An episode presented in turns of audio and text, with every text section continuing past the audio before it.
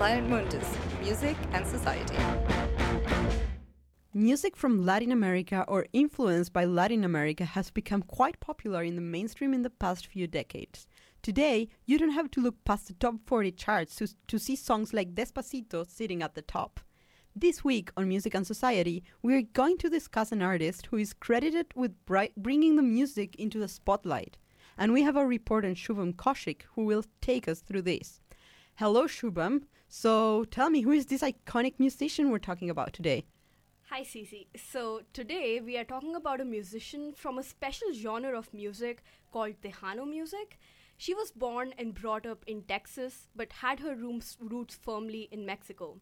And she wasn't just a musician, she was also an actress, a spokesperson, a model, and an icon for an entire community.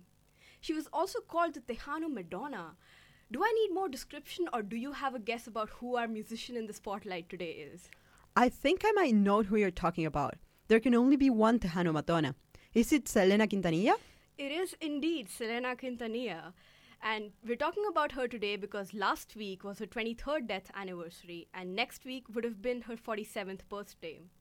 And although her life was cut tragically short at o- the age of just 23, it was a life where she influenced an entire community and possibly changed the future of an entire genre of music. Selena is generally tied to Latin American music, and she also released a crossover album with some English songs. But her own brand of music that she was particularly known for was Tejano music. Now, Tejano music is le- is Tex- Texan American music. It's a style of pop music that fuses Mexican, European, and American influences. So, if you listen to it, you'll hear a bit of jazz, a bit of country, and German polka. And this style of music was rooted in southern Texas.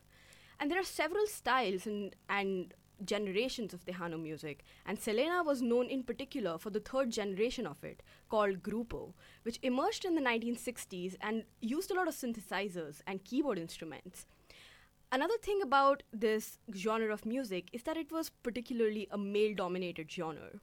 And it was a particular problem to Selena because early in her career she was refused bookings to perform and she was criticized for wanting to sing in this genre of music.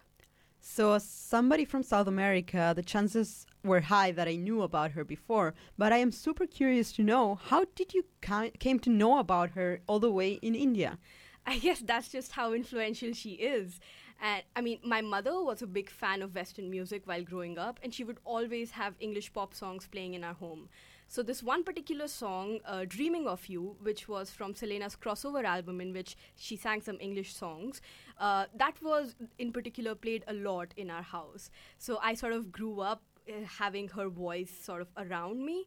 And my mother and also, I also both watched the movie about Selena's life, which starred Jennifer Lopez in it.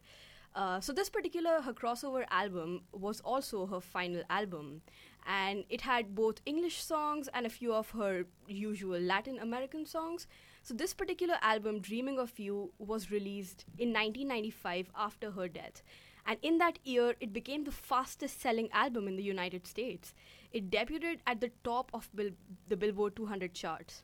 Selena was the first Latin artist ever to achieve this. And remember that this was a predominantly Spanish language album in an Anglophone country. That's a pretty historic feat. And a lot of mus- music critics also say that Americans wouldn't know about Tejano music had it not been for this album. And she's still considered one of the most influential Latin American artists of all time. Okay, Shubham, so tell me, what is the song from her discography that we're going to listen to today? I mean, there were so many good songs. I spent the last few days researching this and listening to a lot of her music. So I, in the end, I decided to pick this really fun track from her fourth album. So the song is called Bidi Bidi Bom Bom. I'm not sure if I'm saying it right, but she does it really well, like Bidi Bidi Bom Bom, and I think it's really cool. And it's one of her signature tracks. So when you Google Tejano music, which I obviously did, this is the first song on the list and it's a very fun and light-hearted song which at the same time has a very diverse sound. You hear the latin american influence of course but you also hear a bit of reggae and a bit of rock.